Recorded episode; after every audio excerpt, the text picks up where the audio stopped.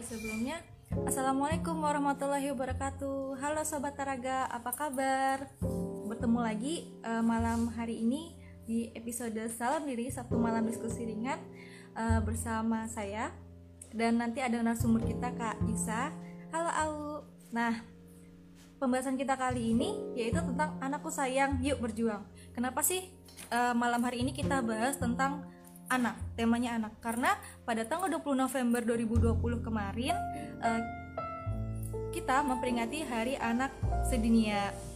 Bahkan UNICEF sendiri pada uh, tahun ini punya tema nih dari bidang hak anak yaitu hari untuk membayangkan kembali masa depan yang lebih baik untuk setiap anak. Oke?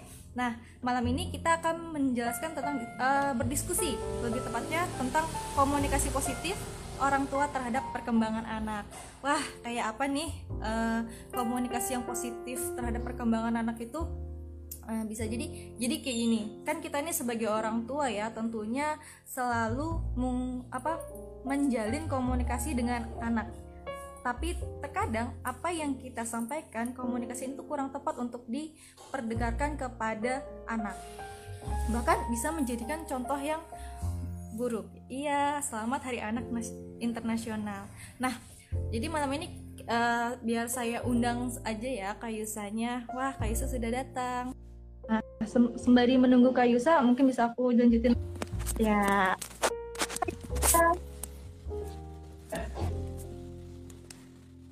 Bagaimana suara saya terdengar? Ya, halo, assalamualaikum.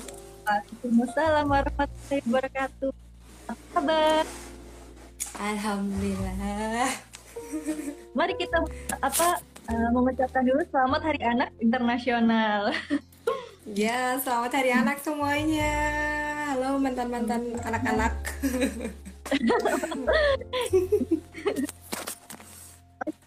Tadi aku udah sedikit ngebahas nih tentang uh, apa kalau kita nih sebagai orang tua dan sebagai orang dewasa itu kan selalu berkomunikasi dengan anak. Sebelumnya ini perkenalan dulu sama Kayusa. Kayusa ini kan seorang uh, apa namanya guru inklusif sekolah teladan dan merupakan pemerhati parenting nih teman-teman. Waduh, luar biasa banget ya. Kalau hari bakal bahas tentang anak dan parenting. Gimana nih Kayusa mungkin bisa uh, diobrolin tentang gimana kita harus berkomunikasi dengan anak-anak dengan komunikasi positif seperti tema kita. Oke, halo semuanya. Assalamualaikum warahmatullahi wabarakatuh. Selamat malam. Saya ucapkan selamat bergabung untuk teman-teman yang sudah bergabung. Terima kasih ya sudah menyempatkan waktunya bersama kita di sini. Mudah-mudahan selalu dalam keadaan sehat semuanya dan bahagia dalam keadaan apa pun. Oke, uh, memperingati Hari Anak Nasional. Sekali lagi saya ucapkan selamat Hari Anak Nasional untuk kita semuanya. Uh, Alhamdulillah kita sudah melewati masa anak-anak. Mudah-mudahan uh, perjalanan kita selama menjadi anak-anak dahulu kala menjadikan renungan kita di hari ini dan menjadikan kita uh, sebagai pribadi orang dewasa dan orang tua yang siap menghantarkan yang lebih siap menghantarkan anak-anak kita melewati masa-masa anak-anaknya dengan lebih baik lagi dan bahagia ya. Oke. Okay. Uh, untuk memperingati Hari Anak ini, saya diberikan kesempatan sama teman-teman di Taraga Diri. Terima kasih sekali ya kesempatan yang baik ini uh, untuk membahas mengenai komunikasi positif uh, dalam keluarga. Nah, sebenarnya kemarin kita sedikit uh, buka aib ya, sedikit ada miss tapi ya sudahlah gitu ya. kita beda beda persepsi gitu. Tapi nggak apa-apa, yang penting kita jalan.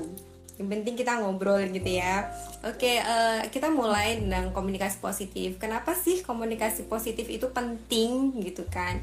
Karena uh, dalam kehidupan sehari-hari kita nggak pernah akan bisa lepas dari yang namanya komunikasi gitu kan dan ternyata nih gitu kan komunikasi itu salah satu faktor yang mempengaruhi uh, proses terbentuknya kepribadian anak-anak kita gitu mulai dari konsep diri, kepercayaan diri, uh, terus apalagi penghargaan diri dan lain-lain gitu.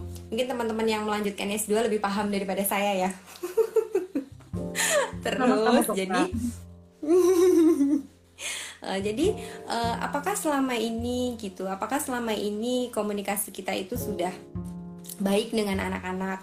Apakah kita lebih banyak berdebatnya dengan mereka gitu kan? Uh, ataukah kita uh, lebih banyak mem, apa ber, memiliki kesempatan untuk berkespa, uh, memiliki kesempatan untuk uh, sepakat dengan mereka gitu kan? Mari kita lihat gitu ya uh, karena saya sendiri meskipun di rumah gitu kan uh, ketika saya hmm. mendengarkan interaksi anak saya dengan orang lain gitu ketika mendengar anak saya banyak berdebat itu saya memberikan penilaian bahwa oh mereka ini komunikasi yang terjalin tidak positif gitu uh, karena kalau yang namanya komunikasi positif itu salah satu cirinya adalah kita tidak berdebat terlalu ramah gitu dan tidak ada yang menangis atau jengkel kayak gitu. Oke, okay, uh, eh, dalam kehidupan sehari-hari kita kasih contoh misalkan nih ya, uh, anak kita mau izin mau main pasir nih gitu kan. Posisinya udah mandi dia izin sama kita. Bun izin ya aku mau main pasir gitu kan uh, terus kitanya nih kita salah salah satu contoh komunikasi yang nggak positif ya yang negatif gitu. Ih nggak usah nggak usah main pasir. Ngapain sih main pasir? Kamu tuh udah mandi tahu jangan bikin aku tambah capek deh gitu kan. Nggak usah nakal nggak usah aneh-aneh. Itu udah salah satu contoh komunikasi negatif gitu kan. Pada uh, hmm. terus uh, aku nanti cuci tangan kok gitu kan. Pasti kan anak-anak akan melakukan usaha untuk membela diri atau mempertahankan ke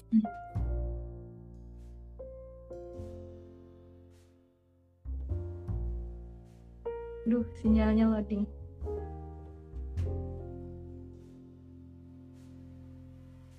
Alternatif memberikan uh, tanggung jawab rasa tanggung jawabnya mereka gitu. Aku mau main pasir aku cuci tangan kok nanti kalau selesai gitu.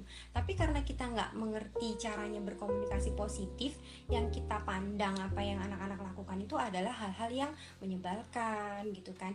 Ngeyel nakal yeah. kayak gitu. Jadi itu kurang baik gitu ya. Hmm, akhirnya anak apa? Ketika kita ketika kita serta merta melarang memberikan labeling positif eh negatif ke mereka nakal ngeyel itu tadi ketika mereka izin mau main pasir akhirnya mereka akan modeling ke diri kita gitu. Mereka pun akan ya benar menunjukkan sikap ngeyel gitu loh. Enggak enggak aku enggak akan ini enggak akan main kotor-kotor yang bikin marah apa gimana kayak gitu kan atau dia akan menurut masuk ke rumah tapi akan ikut-ikutan melabelin negatif kita gitu akan ngasih kita cap negatif juga aku kesel sama bunda gitu aku jengkel gitu kan bunda nakal bunda jahat gitu iya. kan jadi sama aja kita dalam proses komunikasi itu sudah memberikan labeling, kita sudah memberikan modeling gitu kan, itu semuanya negatif semua dan itu akan merugikan kita sendiri gitu kan.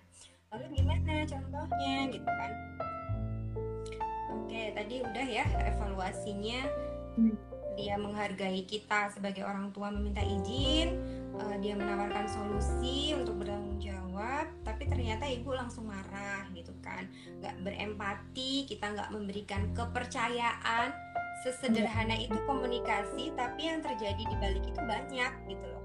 Sesederhana itu komunikasi meminta izin main pasir tapi yang terjadi banyak gitu dampaknya banyak gitu kita tidak memberikan kesempatan untuk membuktikan uh, apa inisiatif mereka untuk bertanggung jawab akhirnya uh, mereka tidak kita percaya untuk mampu bertanggung jawab akhirnya apa yang akan lama-lama terinternalisasikan ke diri anak-anak gitu kan? Satu mereka akan bisa semakin jauh sama kita.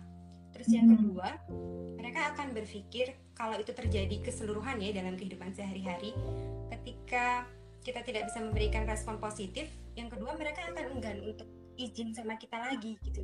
Ngapain sih aku izin? Nanti juga ujung-ujungnya aku dimarahin nggak ada nggak ada perbedaan antara aku izin sama enggak untuk dapat respon yang positif dari orang tua aku gitu kan. Terus yang ketiga, yang ketiga mereka mulai malas gitu loh. Mulai mulai terbiasa untuk terkondisikan untuk nggak berpikir aku harus menawarkan solusi atau tanggung jawab apa kayak gitu karena apa pun yang aku tawarkan ke orang tua aku orang tua aku punya sudut pandang sendiri dan akan nggak menerima gitu loh. Bisa seperti itu misalkan mau main hujan nggak usah nanti nanti kamu sakit gini-gini enggak nanti aku langsung ganti baju tapi kita nggak bisa ya gitu kan. Terus yang kedua karena kita memberikan labeling negatif seperti misalkan ngeyel, nakal gitu. uh, apalagi yang lainnya gitu mereka jadi nggak mau komunikasi lagi sama kita. Jadi malas gitu komunikasi sama kita itu bukan menjadi hal yang menyenangkan gitu loh. Jadi komunikasi sama orang tua itu isinya hanya hal-hal yang menyebalkan kayak gitu. Terus anak akan memiliki konsep diri yang kurang baik. Karena itu tadi ketika mereka mencoba berbicara menawarkan sesuatu yang mereka bisa lakukan kita sudah memberikan label negatif nakal ngayal lama-lama ketika itu akan terus berulang mereka akan percaya.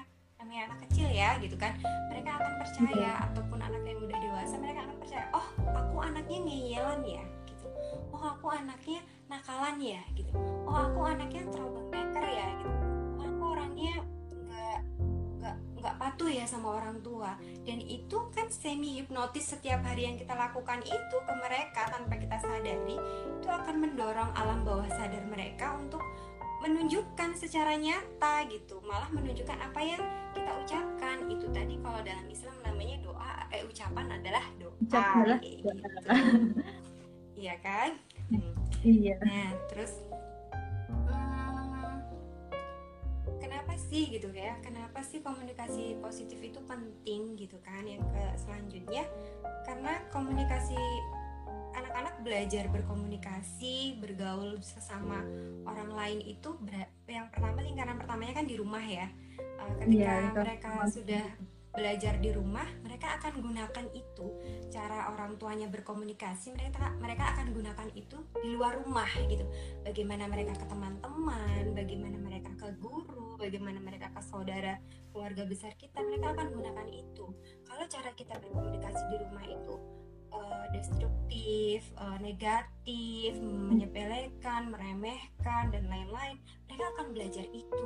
Gitu. Mereka akan memperlakukan orang orang lain sama seperti kita memperlakukan anak-anak kita gitu karena kita orang pertama dan utama yang memberikan contoh itu gitu dan kemudian itu salah satunya dan ke, yang kedua adalah cara mereka menunjukkan pribadinya mereka itu adalah cara bagaimana kita memberikan label-label ke mereka gitu. Misalkan kita meremehkan mereka jadi tidak percaya diri minder antisosial itu bisa mempengaruhi itu. Kemudian hmm, kenapa sih komunikasi positif itu masih eh komunikasi negatif itu kerap terjadi di dalam rumah gitu? Karena yang pertama kita sebagai orang tua tidak mengetahui gaya komunikasi yang baik itu seperti apa yang selanjutnya hubungan hubungan rumah tangga kita atau hubungan kita dengan pasangan kita, hubungan kita dengan keluarga kita. Ketika seorang ibu memiliki hubungan yang sedang tidak baik-baik saja dengan suaminya atau suami dengan istrinya atau dengan keluarga besar, seorang ibu kan akan cenderung merasa cemas, merasa tidak iya. baik-baik yeah. saja dan itu mempengaruhi perilakunya terhadap anak akan lebih apa? akan lebih mudah hukum akan lebih mudah menghardik akan lebih mudah marah dan lain-lain seperti itu nah berarti tanpa sadar kita melampiaskannya tuh kepada anak apa yang kita rasakan emosi-emosinya itu ya iya. kalau kita kebetulan adalah seseorang yang sudah bisa mengendalikan diri profesional secara hati, pikiran dan perbuatan mungkin kita bisa menghindari tapi kalau ternyata kita bukan orang yang belum belum berhasil menjadi mm-hmm. orang yang profesional gitu sedikit banyak itu akan sangat mempengaruhi sikap kita ke anak-anak gitu dan anak-anak akan merasakan dampak itu gitu ya nah hmm. kemudian apa lagi ya uh, terus kalau misalnya nih kan tadi sedikit dibahas kan kalau ternyata uh, emosi kita tuh kan kalau tidak profesional bisa uh, menimbulkan dampak yang buruk ke anak. Misalnya kita tanpa sadar menyalurkan. Nah kira-kira ada nggak sih tips dan trik supaya kita nggak me, apa apa mengontrol itu supaya tidak menyalurkannya kepada anak? Kan sering kali kita nggak sadar gitu ya. Dan untuk mengontrol itu supaya tidak sampai ke anak tuh gimana ya kak? Oke kalau saya pakai uh, tips yang saya pakai ya. Kalau saya time out gitu uh, oh, saya punya batas waktu gitu misalkan saya kesal gitu saya kesal dengan pasangan saya ya udah saya ngapain dulu nih? Selama misalnya lima menit ini uh, saya mau me time gitu atau 10 menit ini saya mau online dulu deh mau ngapain gitu. Tapi nanti setelah setelah saya merasa baik-baik saja baru saya akan berinteraksi dengan anak. Ketika saya uh, sedang tidak baik saya harus sadar gitu. Kita harus sadar oh aku lagi nggak baik-baik aja. Ketika aku nggak baik-baik aja aku cenderung impulsif gitu kan. Cenderung reaktif sama apa cenderung emosional dengan apa yang aku berikan ke anak-anak aku gitu. Jadi sebaiknya kita meredakan diri kita sendiri gitu. Ngapain minum atau gimana atau pakai prinsipnya dalam Islam itu kalau kita marah posisi kita marah sebaiknya kita berubah. Marah duduk berdiri marah berdiri nanti ngapain atau berwudu kayak gitu. Atau istighfar atau kalau saya bersenandung kayak gitu. Jadi sebisa mungkin meskipun kadang ya banyak kecolongannya gitu. Tapi yang penting kalau misalkan kita kecolongan melampiaskan kita komunikasi lagi sama anak gitu. Maaf ya tadi kondisi Uma lagi kurang baik sampai akhirnya Uma kayak gini sama kamu kayak gitu. Uh, Uma janji ke depannya Uma gak kayak gini sama kamu lagi gitu. Kamu tadi merasa gimana jadi kita gali perasaan mereka gitu apa yang mereka pikirkan ketika menghadapi kita yang kayak gini. Jadi kamu merasa gimana ketika Uma marah kayak gini? Kamu tadi merasa uh, berpikir seperti apa? Kamu ingin menyampaikan apa sekarang? Gitu. Jadi kita tidak jangan mengabaikan gitu. Jangan mengabaikan dan ah yang tadi itu nggak akan ngasih dampak apa-apa kok ke anak gitu. Enggak. Mereka ingat serius ingat gitu. Coba aja percobaan gitu ya yang buat yang punya anak kecil. Coba aja uh, melakukan apa di uh, dalam waktu seminggu ini. Nanti seminggu dua minggu kemudian anda catat boleh catat gitu seminggu atau dua minggu kemudian pancing deh mereka. Ingat nggak? Gitu. Inget nggak? Dan saya kadang saya menemukannya itu nggak sengaja gitu misalkan e, seminggu yang lalu main ke rumah eyangnya eyangnya bilang gitu besok ke sini ya soalnya ada keluarga dari luar kota mau ke sini gitu. Nanti nih seminggu kemudian tanpa saya sadari ini benar-benar kejadian gitu dia bilang eh kayaknya minggu kemarin eyang bilang kita disuruh main ke sana ada saudara datang gitu. Ini benar-benar di luar dugaan aku gitu. Halo. Apa? oh iya, iya. Sebentar ya teman-teman. Iya. Gimana? Dikipasin biar dingin ya. Terus gimana dong? Ini ada penerbangan secara langsung ya teman-teman. Bisa didengarkan suaranya. Kayak Yusa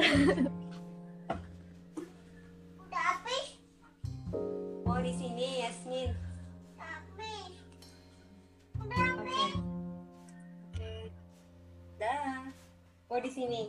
Mau di sini. Maaf ya sebentar aja. Iya nanti Uma keluar kalau sudah selesai. Sama ayah dulu ya. Ya udah di sini aja.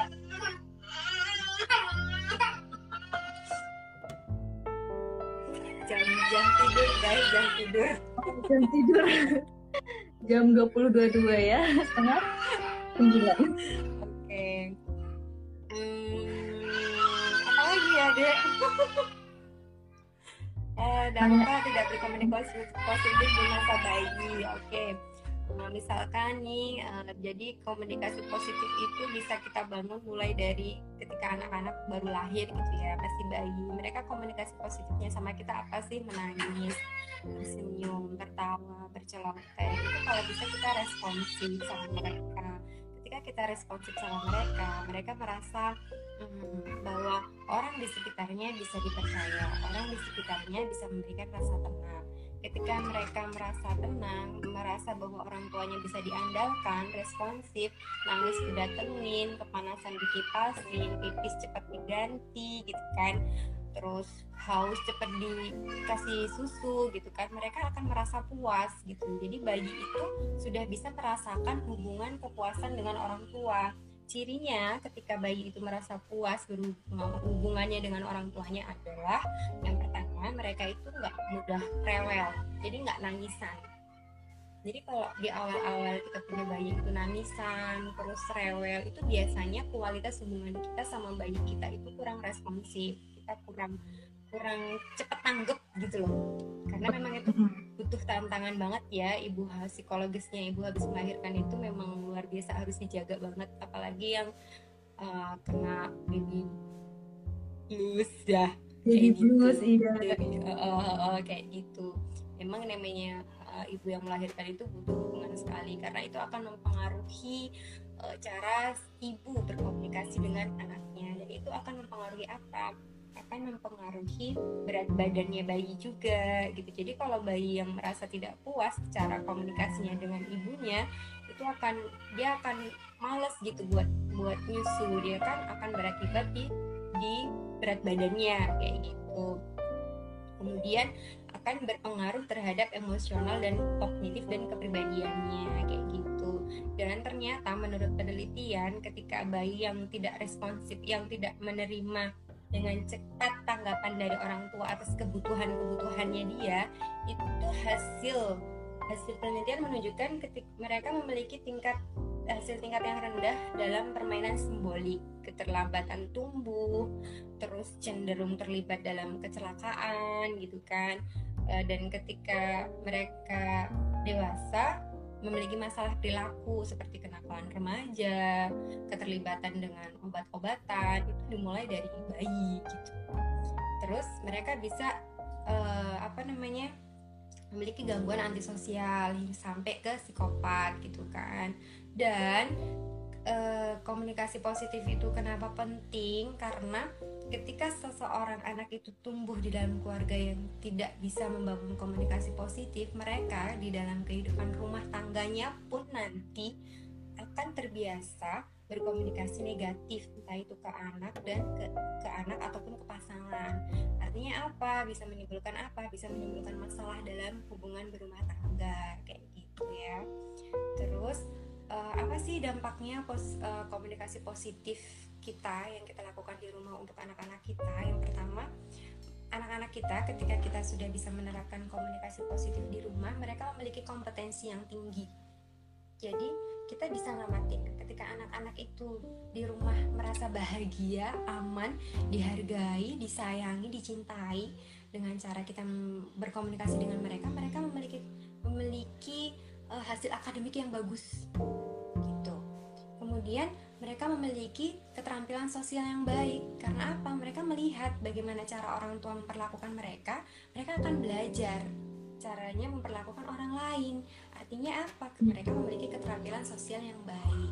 Kemudian yang selanjutnya dampak positif dari komunikasi positif di rumah itu mereka bisa menunjukkan rasa suka ataupun nggak suka itu normal gitu biasa seimbang gitu nggak nggak lebay nggak berlebihan nggak maksudnya nggak yang sakit terus dendam dendam banget gitu sampai misalkan aku punya mantan sampai teriak-teriak sampai gitu. Ya. sekarang aku masih benci sama dia masih marah sama dia gitu nggak yang sekarang kayak gitu gitu loh salah satunya begitu teman-teman terus uh, anak yang tumbuh di lingkungan yang memiliki gaya komunikasi positif yang baik mereka akan bisa bermain dengan teman sebaya.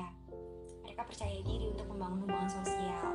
Dan sekecil apa pun capaian dalam hidup akan akan uh, bisa menghargai dirinya gitu, akan merasa bangga. Karena karena di dalam keluarga dia pun diperlakukan seperti itu.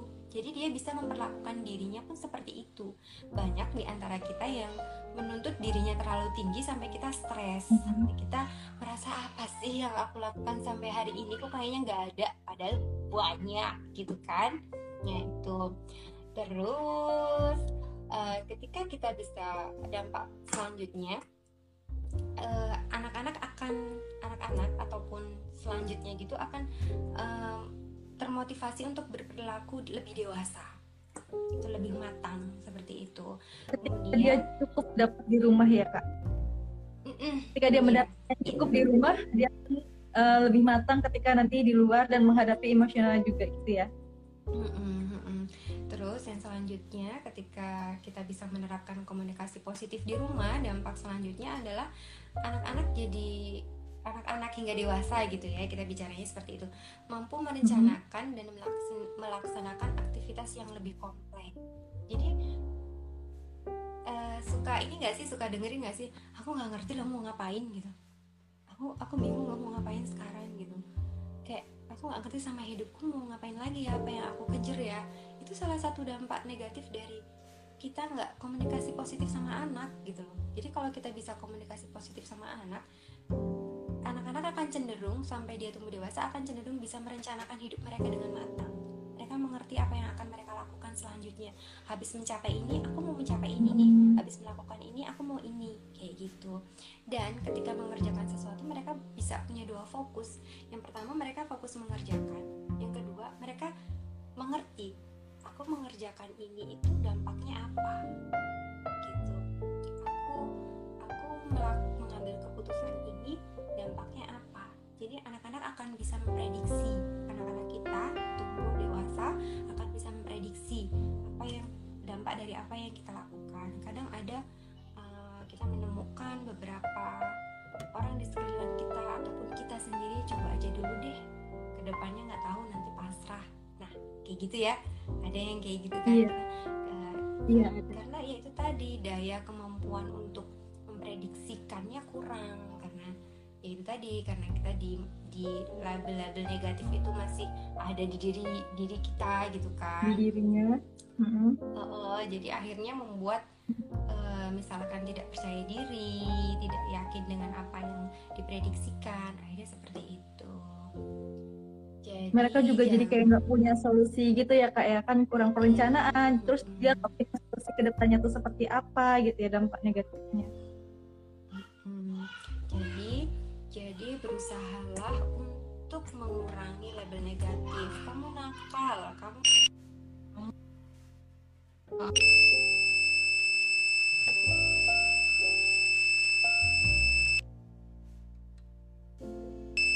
Uh, maaf kak. Kayaknya soundnya bunyi nih kak. Uh, soundnya bunyi nih gitu. Jadi nggak kedengaran suara kak. Mungkin boleh dicabut headsetnya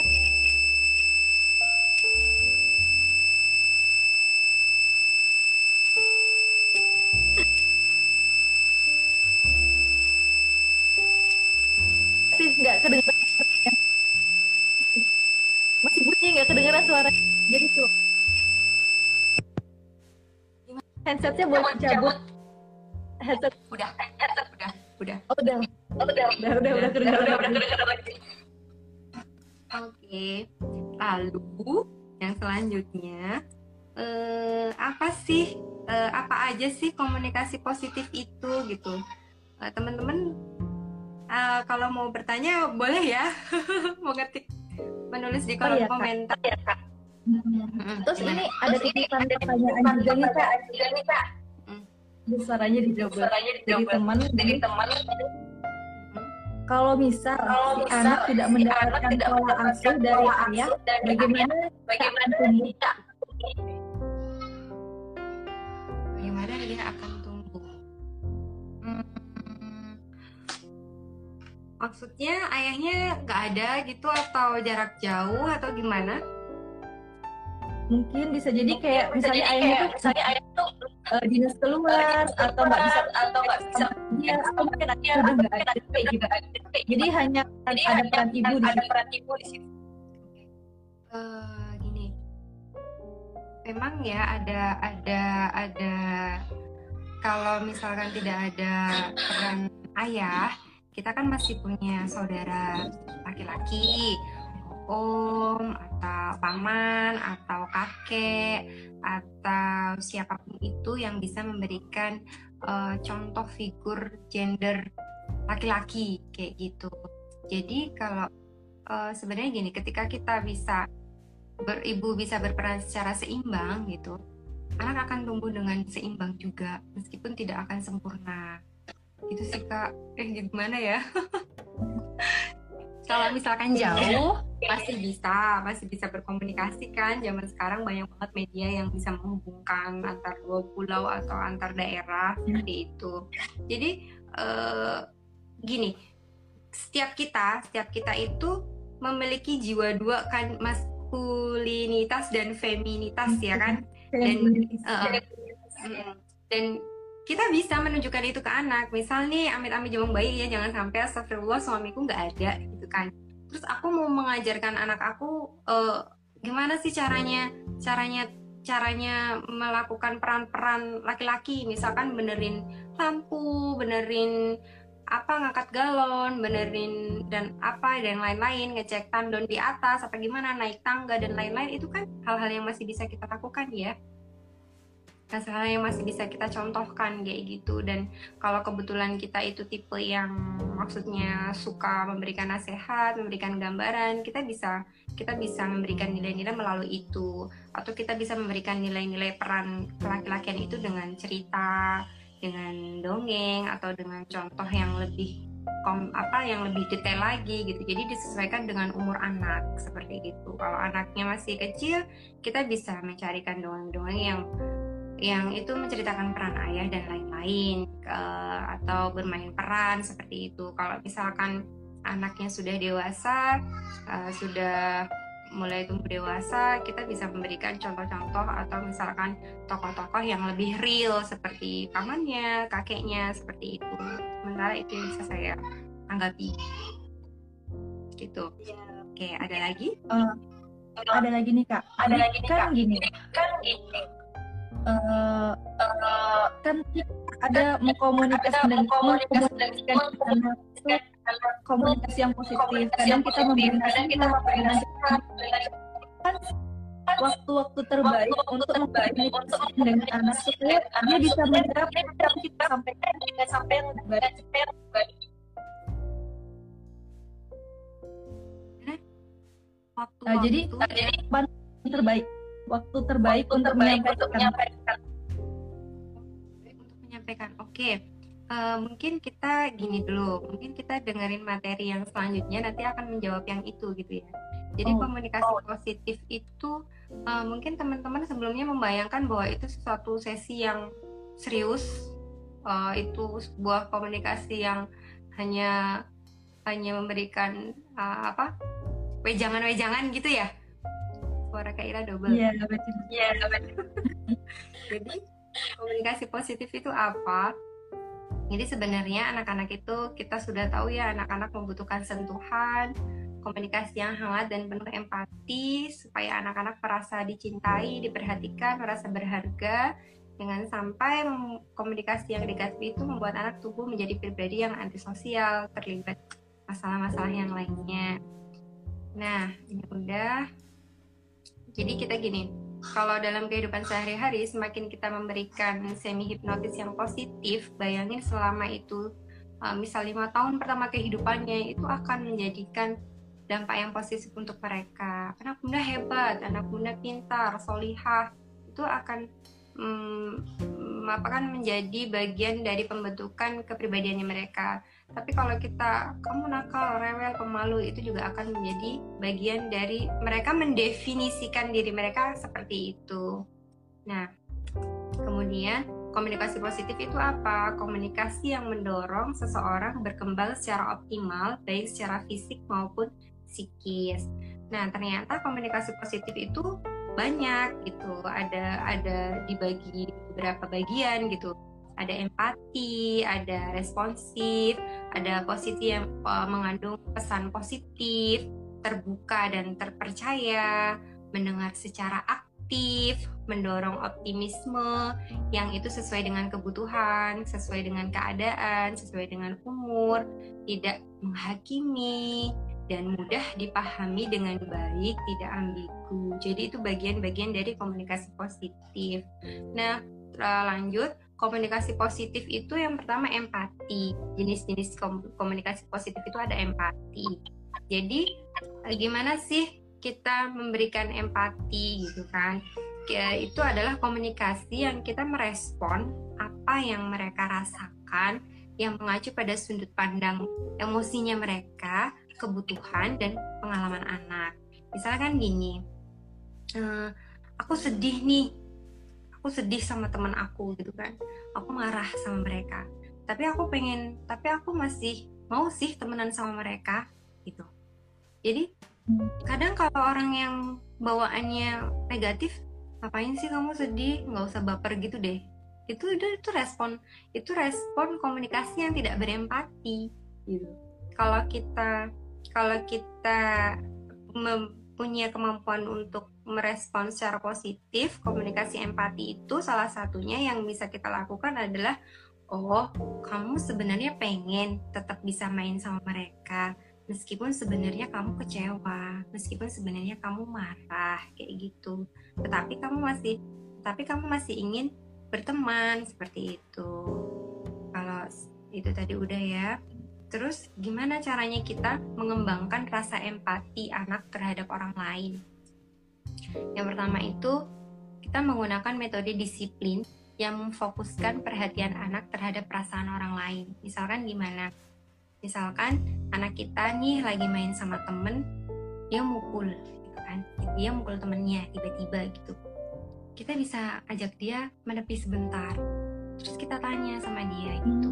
Bisa kita bisa kita saat itu juga mengajarkan bagaimana caranya berempati ke orang lain atau bisa saat ketika sampai di rumah kalaupun kita mengajak mereka untuk melatih empati di saat itu juga kita wajib mengajak mereka untuk lebih menyendiri, cari cari tempat yang sepi supaya apa menjaga harga diri mereka gitu. Kita tanyakan sama mereka, coba deh kamu kalau digituin, gimana rasanya? Pasti sakit ya.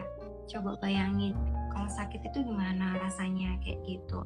Atau yang kedua cara melatih empati mereka, komunikasi empati mereka itu dengan um, pertanyaan reflektif gitu.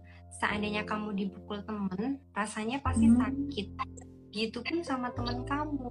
Teman kamu yang kamu pukul tadi itu dia sakit makanya dia nangis. Jadi kamu tidak boleh melakukan itu gitu. Terus gimana supaya kita bisa um, apa bisa praktek gitu. Kita bisa mempraktekkan komunikasi positif empati itu tadi ke anak yang pertama.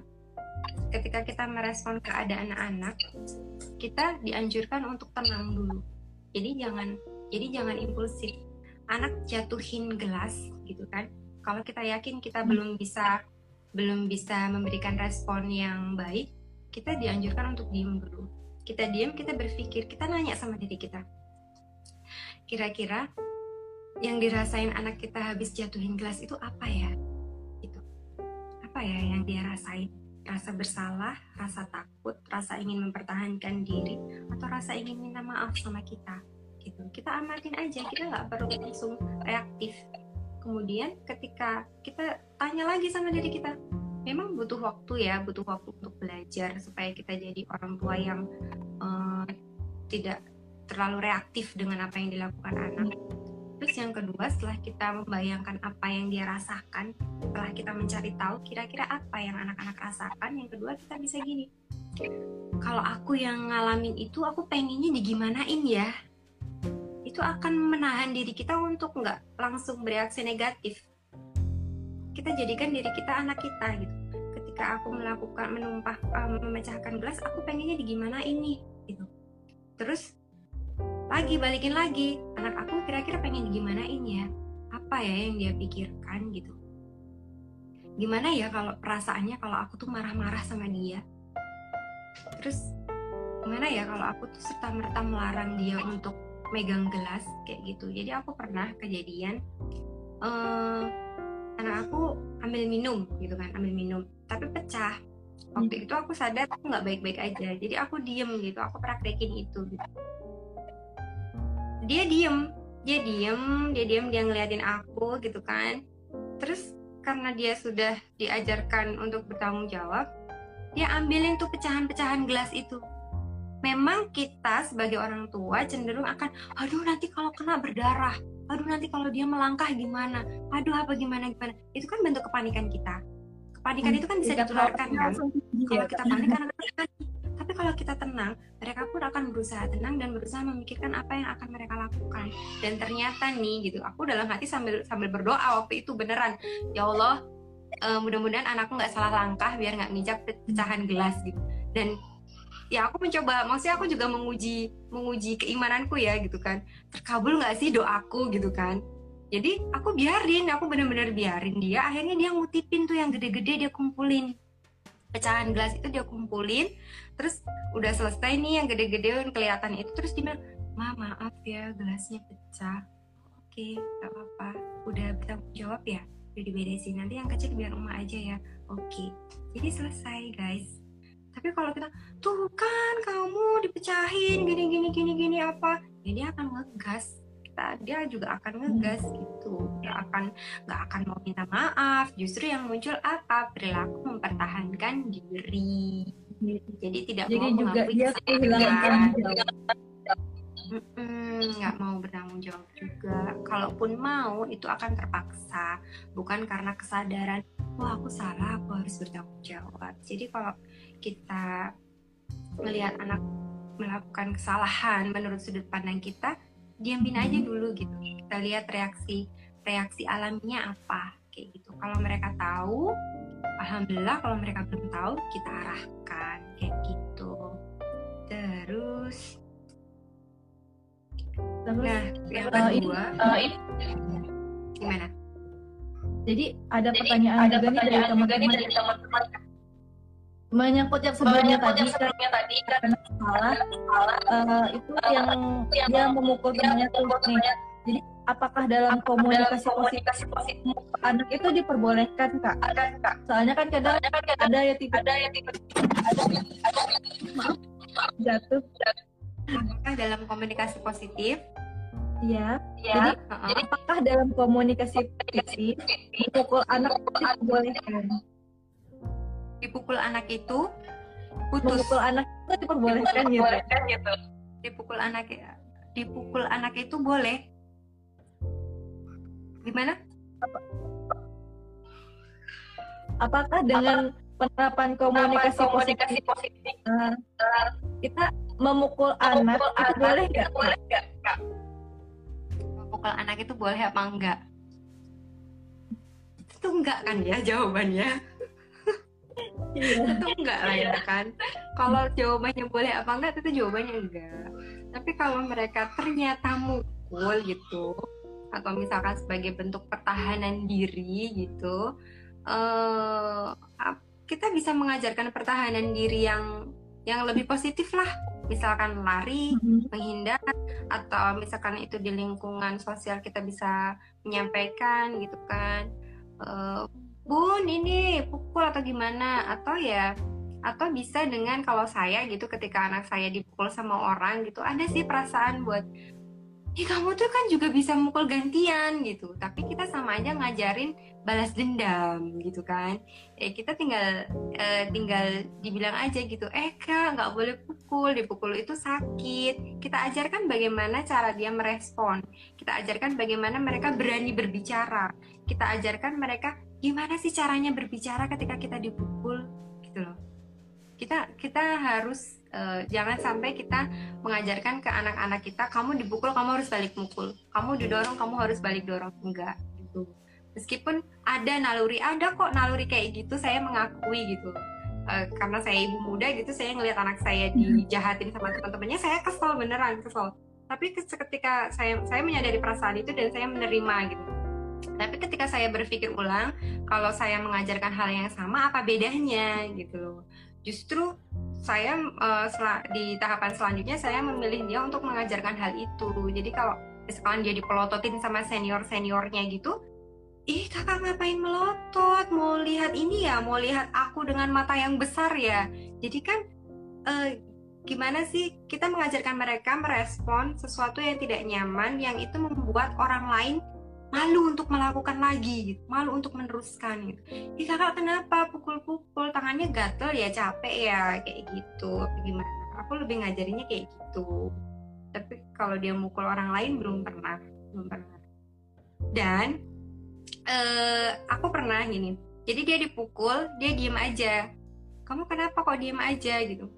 Karena kita di rumah ngajarin kalau kita berbuat salah kita minta maaf ya kan ada nih ada Hmm. beberapa temen yang nanya lewat WA tapi aku belum jawab aku jawab di sini ya. Ya gimana caranya ngadepin eh, anak kita yang kok diem aja ketika ketika dijahatin sama temennya gitu. Jadi aku waktu itu mencoba komunikasi sama Yasmin gitu. Kamu kalau dipukul sama kakak ini kok diam aja? Ya kan aku nunggu dia minta maaf gitu. Jadi dia jadi dia berpikir ketika orang lain salah sama dia dia akan bertahan di situ dan menunggu orang lain itu untuk minta maaf gitu. Artinya apa? Oh ternyata kita kelewatan. Kita nggak mengajari cara melindungi diri gitu.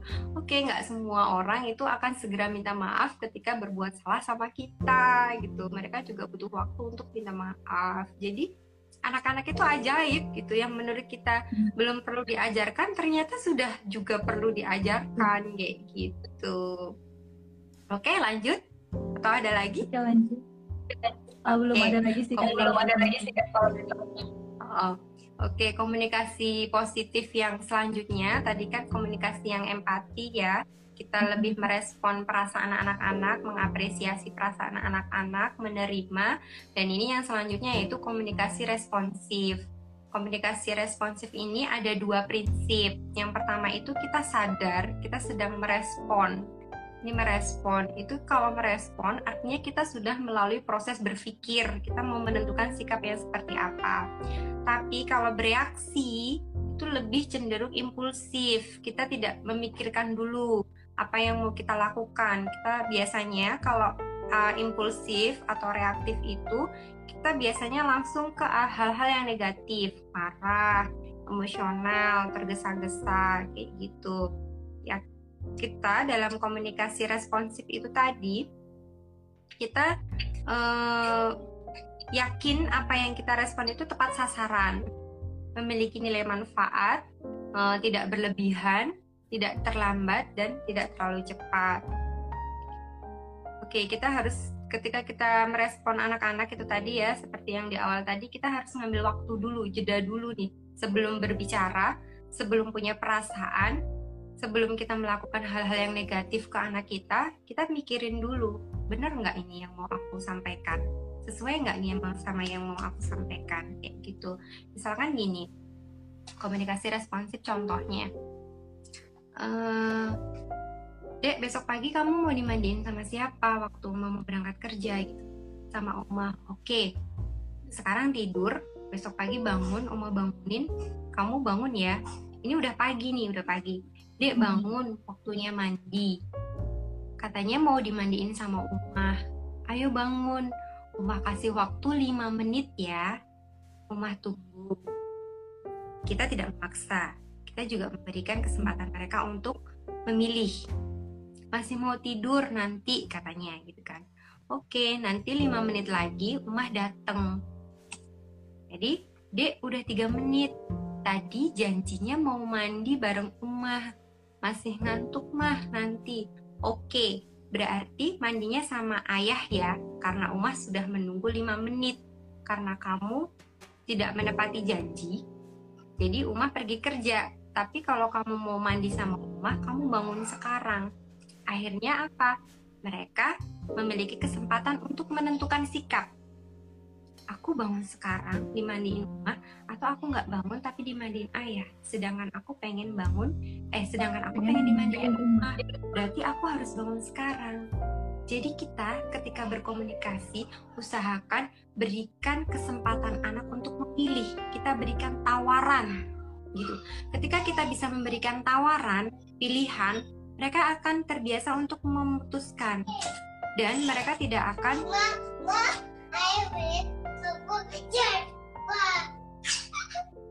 oh sopo jarwo? Ya oke. Nanti ya.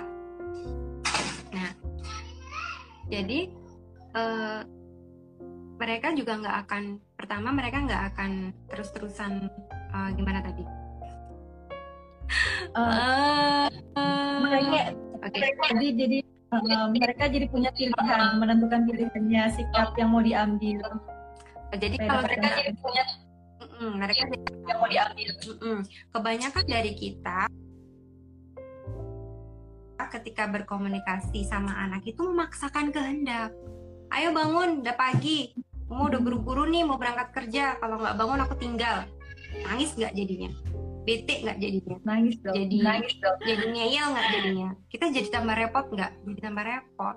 Tapi kalau kita ngasih kesempatan mereka untuk berpikir, menentukan sikap, kita berikan pilihan, mereka kita akan baik-baik aja gitu menjalani proses itu. Gitu. selama suami saya mau eh, Yasmin itu paling susah minum susu. Jadi kalau suami Hmm. saya itu kadang kalau dia udah nggak sabar gitu diminum susunya sekarang. Sekarang nggak ada nanti. Sekarang sekarang. Gitu. Beda sama saya gitu. Kalau saya udah kayak gitu pasti Yasmin ngeyel nggak nggak mau. Nanti aja taruh di kulkas. Dia akan langsung kayak gitu akan pertahanan diri kayak gitu akan bener-bener eh, menolak mentah-mentah apa yang diperintahkan sama ayahnya. Tapi tapi kalau saya dek ini susunya mau diminum kapan? Berapa menit lagi? Satu dua tiga apa empat? Gitu. Jadi dia akan menentukan oh empat menit lagi mah. Oke empat menit nanti lagi Umah panggil ya buat minum susu. Oke empat menit lagi panggil. Dia udah empat menit waktunya minum susu. Oke Umah gitu. Coba deh teman-teman praktekin di rumah kayak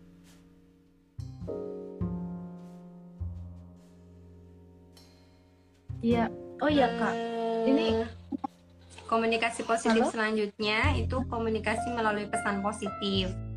Jadi ke- kalau kita ngasih komunikasi sama anak-anak itu kalau bisa ngasih mereka pesan-pesan yang positif, yang memotivasi, yang membangun, ya gimana?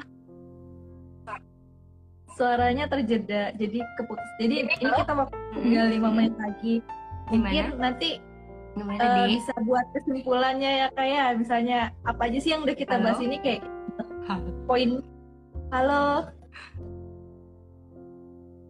Duh, sepertinya terjeda ya teman. Bisa dilanjut?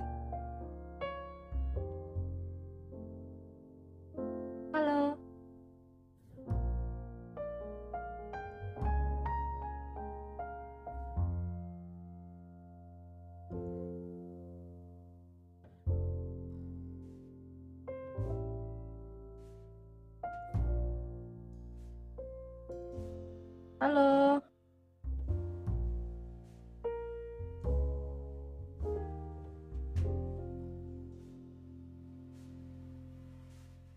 Duh. Eh, jadi ini ternyata terputus teman-teman mungkin jaringan di sana juga agak susah. Nah, karena berhubung tinggal 4 menit lagi mungkin aku sedikit eh, kasih apa ya namanya rangkuman dari semuanya. Kayak dari sebenarnya kita sebagai orang tua juga eh, memerlukan komunikasi yang positif kepada anak-anak gitu kan. Jadi nggak asal bicara, nggak asal itu. Ternyata tadi dari beberapa yang saya tangkap, ternyata untuk menerapkan komunikasi positif pun ada eh, beberapa hal gitu. Bentar.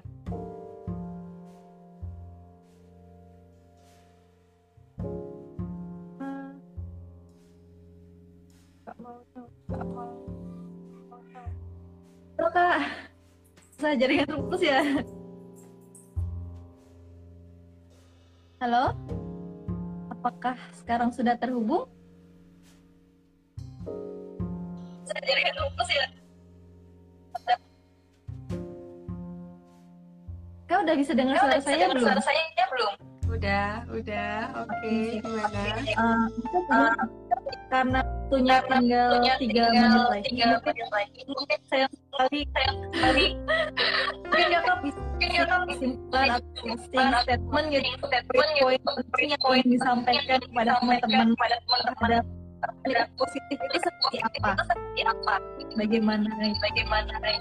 Oke, kuncinya dari komunikasi positif itu berusaha untuk memahami sudut pandang anak-anak, apa yang mereka pikirkan, apa yang mereka inginkan, apa yang mencoba apa yang ingin coba mereka sampaikan. Ketika kita bisa memahami itu, kita akan memberikan pilihan yang itu kira-kira menguntungkan kita dan menguntungkan mereka. Ketika komunikasi kita itu tidak baik, udah pasti mereka akan bersitegang sama kita itu udah ciri kalau kita harus memperbaiki komunikasi kita dan eh, kita semua memang tidak tidak tidak semua dari kita atau tidak semua perjalanan masa kecil kita itu memiliki masa-masa yang seluruhnya indah. Tapi kita sekarang masih bisa memilih untuk menjadi orang tua yang membersamai anak-anak kita untuk melewati masa-masa ini dengan ya itu teman-teman. Cukup saya kembalikan. Alhamdulillah. Terima kasih banyak Terima kasih banyak Kak Isa udah udah kali ini gitu. Sebenarnya masih banyak banget yang banyak banget tanya. Tapi sayang banget waktunya juga udah tinggal udah tinggal lagi. Mungkin kita akhiri segmen kali ini. Uh, uh, mungkin suatu mungkin saat nanti atau di nanti atau di berikutnya kita berikutnya dan lagi terhadap dan lagi terhadap berkaitan dengan berkaitan dengan anak. Ya, ya, insya Allah. Anak. Makasih banyak, Kak Isa. Isa. Ya, sama-sama. Terima kasih. Assalamualaikum warahmatullahi wabarakatuh. Waalaikumsalam warahmatullahi wabarakatuh.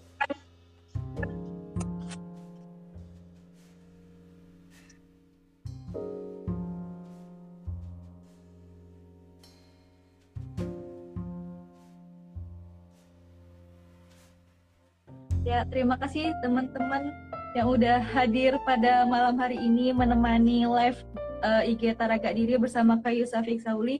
Uh, mungkin sebenarnya masih banyak dari pertanyaan teman-teman atau misalnya nanti kalau misalnya ada yang tiba-tiba insight nih ingin bertanya terhadap apa yang kita bahas tadi atau misalnya ada request ternyata bahasan kita kurang nih pengen dibahas lagi boleh teman-teman uh, komen di kolom komentar IGTV kita yang segmen ini biar nanti kita lihat kita follow up lagi. Oh ternyata teman-teman butuh ini nih gitu.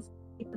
Dan kami mohon maaf bila ada salah kata baik ucapan maupun perbuatan. Dan mohon maaf karena tadi agak sering terputus juga. Uh, sekali lagi saya ucapkan terima kasih karena sudah uh, menemani malam hari ini di salam diri. Kalau gitu saya tutup. Wabillahi taufiq wassalamualaikum warahmatullahi wabarakatuh